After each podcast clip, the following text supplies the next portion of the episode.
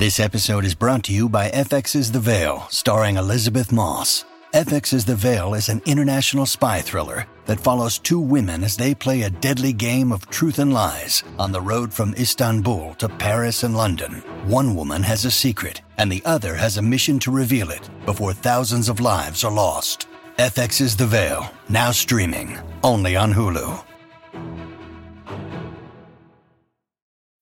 When you need mealtime inspiration, it's worth shopping Kroger, where you'll find over 30,000 mouthwatering choices that excite your inner foodie. And no matter what tasty choice you make, you'll enjoy our everyday low prices, plus extra ways to save, like digital coupons worth over $600 each week. You can also save up to $1 off per gallon at the pump with fuel points. More savings and more inspiring flavors make shopping Kroger worth it every time. Kroger, fresh for everyone. Fuel restrictions apply. Welcome to the New Books Network. Hello, and welcome to New Books in Irish Studies, a podcast channel in the New Books Network. My name is Aidan Beatty. I'm the co host of this channel. Today, I'm joined by another Aidan, Aidan Enright, an associate researcher and part time lecturer in history at Leeds Beckett University, where he teaches modern British history. Uh, and he's also a teacher of social sciences at the University of Bradford International College. His first book, which we're going to talk about today, is Charles Owen O'Connor, The O'Connor Don Landlordism, Liberal Catholicism, and Unionism in 19th Century Ireland, recently published by Four Courts Press. Aidan, thanks so much for joining us. Thank you for having me, Aidan. No problem. Um, so I, am going to start by just asking who was this person called the O'Connor Don? Um, I suspect even a lot of people with a lot of experience in Irish history won't have heard of him, and I'll freely admit I had never heard of him. Um, so can you tell us more about who he was and his general background?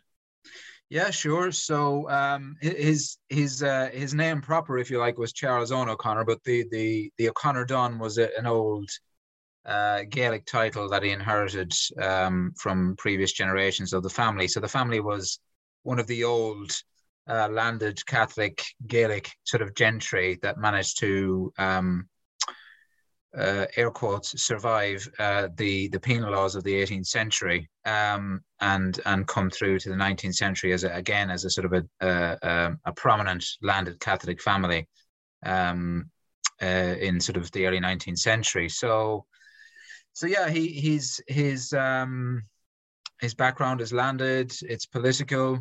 Uh, his father and his grandfather, after emancipation, were were both MPs for County Roscommon. Um, uh, Liberal MPs for County Roscommon. He um, he was well educated.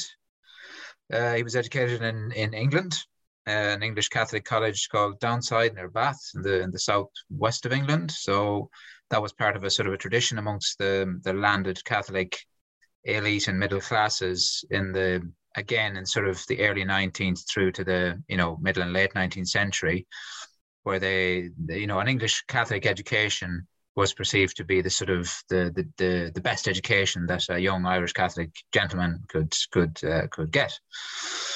Um, so landed, political, educated, well educated, well travelled. Um, you know, once he uh, once he finished his education in the eighteen um, the eighteen fifties, mid eighteen fifties, mid to late eighteen fifties, um, he went on a tour of Europe, um, France, uh, Italy, German, what present day Germany, um, was a chamberlain to the Pope, was sort of a another one of those sort of typical things that a young Irish Catholic gentleman would do uh, upon a visit to Rome. Um, so yeah, a very um, well-to-do, well-educated, well-traveled uh, young Irish Catholic gentleman um, who then went on to inherit uh, his father's estates, about seven thousand 500 acres uh, when he came of age in 1859. Um, and uh, inherited his father's seat. The the um, you know he became the Liberal MP for County Roscommon uh, in 1860, a year later, after he inherited the estates. Um, but crucially, um, he also inherited 50,000 pounds from a cousin uh, called Edward Moore. Um, and that was crucial really to the expansion of the O'Connor estates um, in the sort of late 1850s, early 1860s by a, to the tune of about 5,000 acres. Um, so, you know, 50,000 pounds in today's change is, I don't know, something like three or four three or four million quid, you know, so Mhm. quite a substantial amount of money uh, for Mhm. anyone to inherit. Um, but it, it was it was it was crucial, if you like, in terms of of of um, giving him the sort of the the security of of of um, you know sort of wealth and prestige, and also in terms of his his um, his role as a landlord. It it sort of enabled him to to um, to go easy, if you like, on the collection of rent and arrears because he had that sort of cushion. Now, um, who's to say, you know, that he, he wouldn't have been that kind of landlord anyway? The family had a tradition of, of good relationship with their tenants. Um, so it, it may have been that he, he he he would have been that type of landlord without the extra fifty thousand pounds because he was already a, a well a well to do man anyway. Um, so yeah, so that's it really. Um, I hope that gives you like you know he he was he was part of a sort of a liberal Catholic tradition, if you like, Mhm. um, following on from the sort of O'Connellite period of a sort of moderate, uh, liberal-minded, you know, gradualist reform kind of politics that shunned away from from the sort of the more radical elements of of of, of nationalist politics um, in in sort of mid to late 19th century, um, and was you know part of a sort of a, a you know the sort of landed and political elite of, of Ireland and Great Britain at that time, even though he was Catholic Mhm. you know, by, but by the time he came along, there was a significant minority of landed, well-to-do, well-educated Catholics who were part of essentially of of the British Irish establishment, and quite comfortably so. hmm So as I as I was starting to read your book, I mean, I'm I'm obviously reading it as someone whose background is much more in in late 19th and early 20th century Irish history, and I thought, okay, I can, I can tell what this person is, right? He's Catholic, uh, he's a liberal, and I and and he's of this like very old Gaelic stock. So I assume, okay, this this guy's a nationalist, and yet he's not. so what is he politically? Well, politically, he's he's a liberal, you know, first and foremost. Um, but he's a liberal Catholic, and and that's uh, you know the crucial thing to to to consider in terms of this idea of of of a liberal Catholic, an Irish liberal Catholic. You know, because you mention it to a lot of people, and they sort of look at you sideways and kind of go, "What? a liberal and a Catholic?" But you know, in terms of the 19th century, what it meant to be a liberal is very different to what it means to be a liberal these days.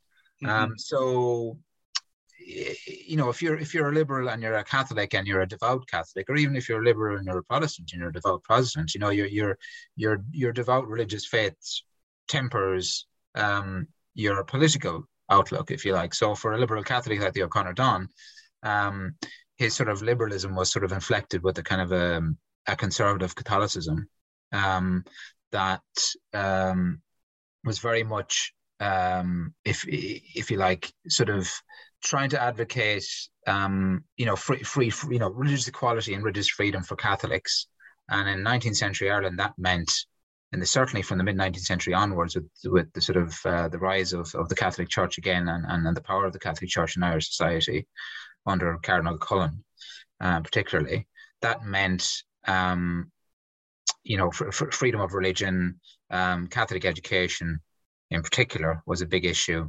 Um, so his his notion of what it meant to be a liberal as a Catholic was that Catholics ought to have the freedom um, to educate themselves as they saw fit. And that Mhm. meant a Catholic education as opposed to a secular education. And that was the big debate in terms of what it meant to be a liberal in the 19th century. So, on the one hand, a liberal Catholic that, like the O'Connor Don supported what he saw as religious freedom, and religious freedom to him meant the freedom to provide a Catholic education for Catholic people. But for other liberal Catholics and liberal Protestants, it meant a secular education. So Catholics and Protestants being educated together to to create a more sort of um, integrated society, if you like, and to sort of tackle the old sort of religious divides. Mhm. So it was two essentially two different interpretations of what it meant to be a liberal. Um, so I, I'm not sure. That's probably a very long-winded No, no, explanation of, uh, of of what it meant to be a liberal Catholic in the 19th century. Uh, th- there's another thing you say early on in the book that kind of, I Mhm. think, again shows how these words can shift their meaning. hmm Um, where you said that he was actually opposed to majoritarian democracy, which you would think today is like the, the most basic thing that you need to believe in to be a liberal. So, Mm. so, so, what does he view of, of say, mass politics or working class people getting involved in politics, things like that. So again, it's it's it's. I think you you know, there's there's a tendency to sort of um to to to to look back through history, if you like, and think about what it meant to be a liberal uh, in the context of how we understand it today. But in the 19th century, um, many liberals, um, whether Catholic or Protestant, um, were quite wary about the advance of, of democratic politics right up to the end of the 19th century. Um, uh, you know, many of them still came from the sort of the old landed elite, um, the well-educated sort of middle to upper classes, the professions. You know, they, they had jobs in education, civil service, the empire, politics, um, the profession. So they they were quite wary of of of the sort of the rise of democratic politics, and the O'Connor Don sort of fits into that that that that mold. Like he wasn't opposed to the expansion of the franchise, but he was wary of it, uh, of, of, sort of you know a full throated democracy, if you like, that mm-hmm. the um, that polit- politics and political reform ought to be guided by uh, well educated um, men such as himself, mm-hmm. who could who could who could guide the sort of popular will in in in the sort of right direction, if you like, to to to maintain the the security of of of of the state basically and and and you know law and order. So you know quite wary about this this idea of mass participatory democratic politics, but not opposed to the gradual reform of the franchise and the expansion of the franchise, if that makes any sense. Sure, sure. I mean, in some ways, that's that's kind of continuing a tradition that goes back to O'Connell, at least about yeah.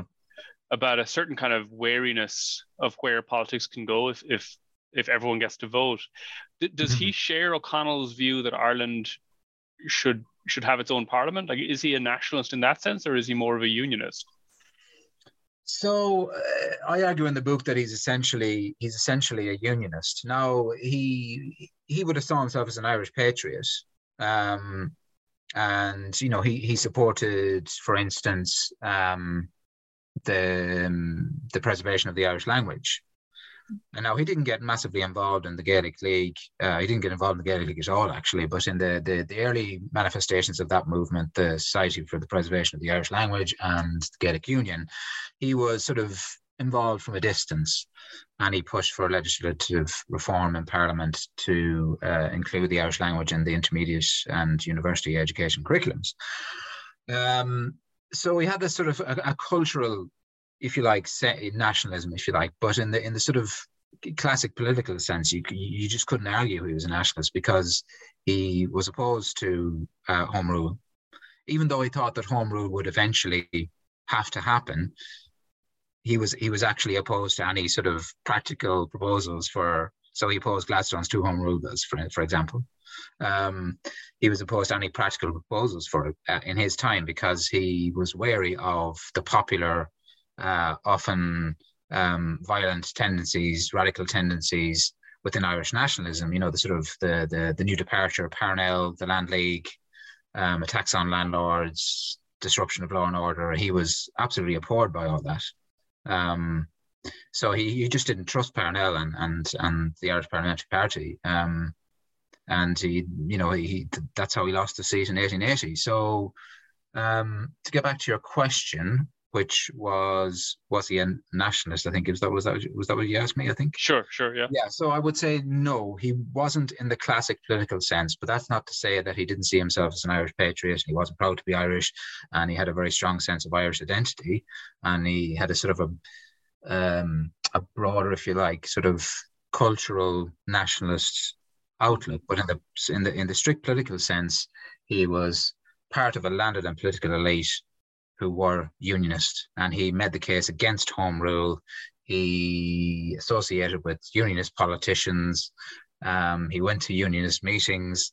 He, you know, and he opposed home rule. Um, so uh, he was a loyalist as well. He supported the empire. Um, he was the bearer of the Irish standard at King Edward the Seventh's uh, coronation in 1902. So everything about him in the sort of his social milieu and his political outlook and his political arguments and his political positions was unionist. Mm-hmm. Um, but that's not to say that he he wasn't an Irish patriot. Had some sense of of of of Irish, you know, support for Irish nationhood, if you like, and that sort of broader cultural mm-hmm. sort of nationalist feeling. So I think, I mean, what you're saying here, and I think what the book does too, is is to show how we have to be very careful with how these words can shift their meaning in sometimes subtle ways, sometimes quite non-subtle ways over time. Um, and there's something that, that Kieran O'Neill says at the, in the introduction to your book, or in the kind of preface that he wrote, mm-hmm. that he feels that the O'Connor Don's sense of multiple identities and how you can be both a patriot and a unionist at the same time mm-hmm. bears comparison to the complexities of Northern Ireland today. And I, I was wondering if you would make a similar claim, and this is a bit of a polemical question, maybe, that mm-hmm. his status as a landlord politician could be compared to politics in the Republic of Ireland today, or, or is that something very different? Well, gosh, that's a tricky one. Um, I think, I think so. In the sense that many of the Irish the political elite in in in in, in the Republic of Ireland are well educated um, young, you know, so I guess the likes of Simon Coveney and Leo Varadkar, for instance, you know, educated in the sort of elite Catholic colleges of, you know, not I guess nominally Catholic in the, these days, I don't know really, but um, you know, Blackrock or whatever or whatever the equivalent is in Cork. I'm not quite sure what the what the names of these colleges are, but you know, they received a similar kind of education and you know they're seeing you know that sort of path in life you know you know, sort of elite college education on to university is seen as the sort of pathway towards politics if you're interested in politics and political power.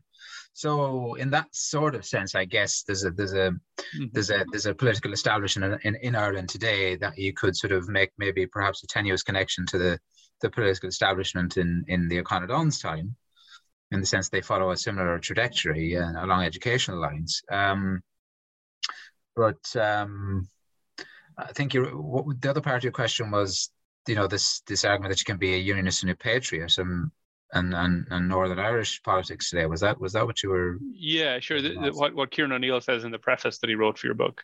Yeah, yeah. Well, I think, I guess what I would I would I would echo that in the sense that you know the complexity of the O'Connor Don's politics and identity um, can be seen in in in in in the in the politics and culture and identity in in in Northern Ireland and the Republic of Ireland. Mm-hmm. Um, you know, so m- many unionists would would would you know would would say that they are proud Irish men and women, you know, and see themselves as patriots in that sense, but that they also have a sort of a British, you know, they have a, a strong British identity as well, and they don't see any sort of conflict between the two. Um, no, I think some. I don't know if you've ever seen the Ali G uh, interview with Sammy Wilson, where he, where, he, where Sammy Wilson keeps saying that he's British and he refuses to say that he's Irish.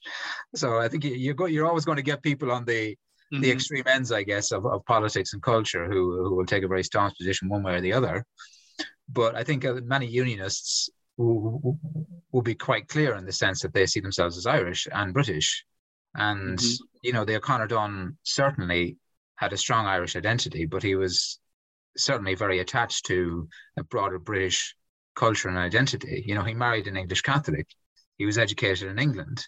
Mm-hmm. Um, now, that's not to say that everybody who, you know, so there was many young Irish Catholic gentlemen who were educated in English Catholic colleges and went on, who went on to be staunch Republicans. Mm-hmm. Uh, Thomas uh, Thomas Francis Meagher is uh, Maher is is one example. So there's not a straight line, if you like, between that kind of background and culture. Um, but the O'Connor Don was definitely on the on the unionist side, but with a very strong sense of Irishness and Irish mm-hmm. patriotism. Yeah, so maybe that's that, that that is reflected in today's politics, certainly in Northern Ireland. So maybe rather than trying to back you into making a, a connection to to sort of contemporary politics, what mm. do you hmm. think he reveals about social class in his own time? Right. Okay. Um, well, I guess what it reveals is that there was, you know, that there was a very, very strong sense of uh, social class amongst the landed elite. You know, he was, he, you know, I sort of say in the book that he was, he, he was a man out of time by the end of the 19th century. You know, he was very much a man of the landed gentry.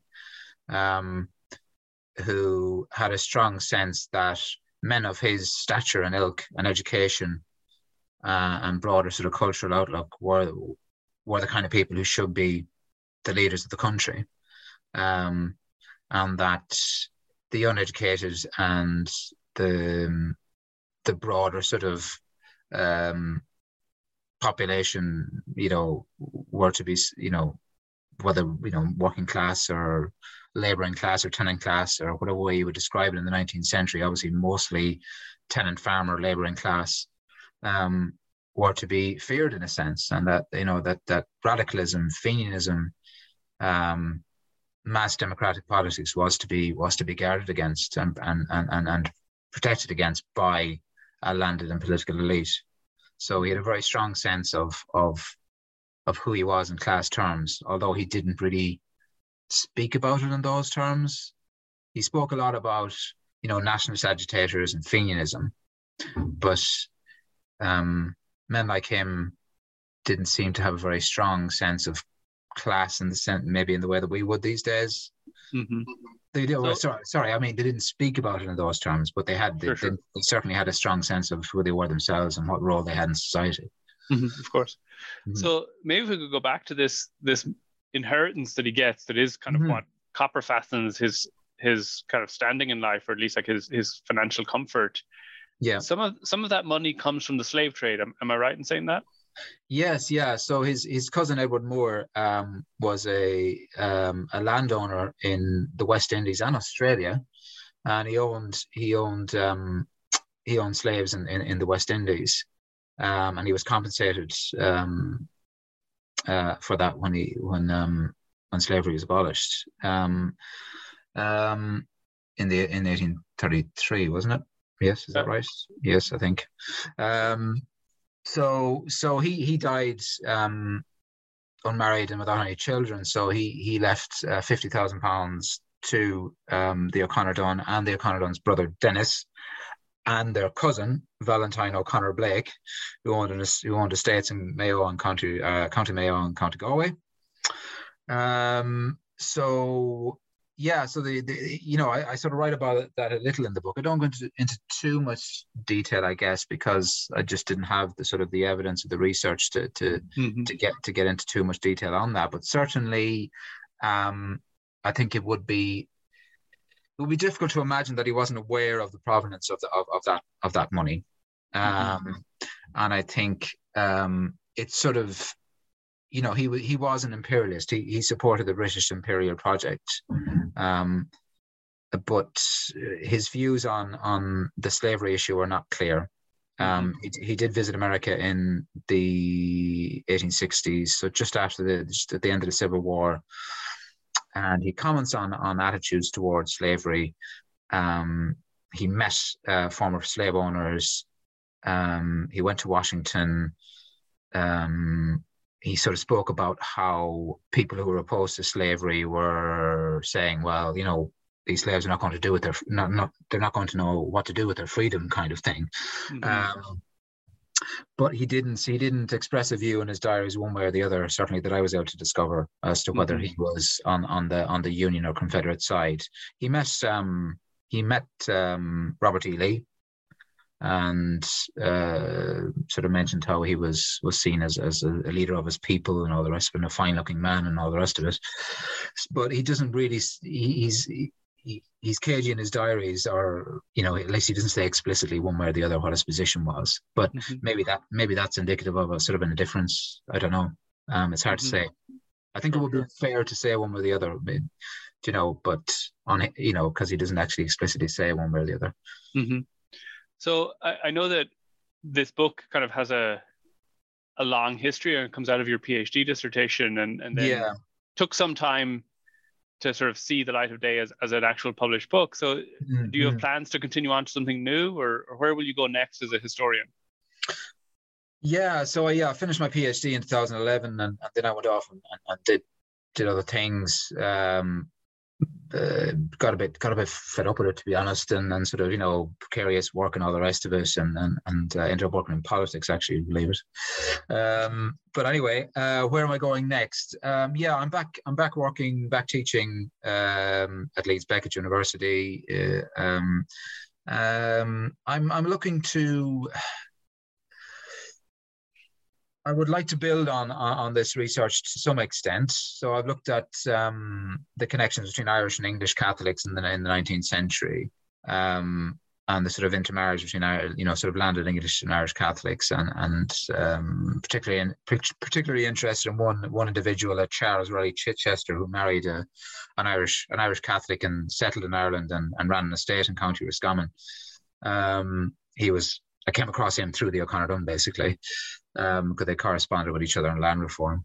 Um, so I'm interested in that sort of wider network of of Irish and English Catholics um, from from emancipation onwards. But I'm also interested in in um, the Irish in Britain as well and how they influenced um, politics um, in, in in Britain. So to give you an example, I'm I'm, I'm going to be giving a paper next year on William Forster, uh, who was Chief Secretary for Ireland between 1880 and 1882.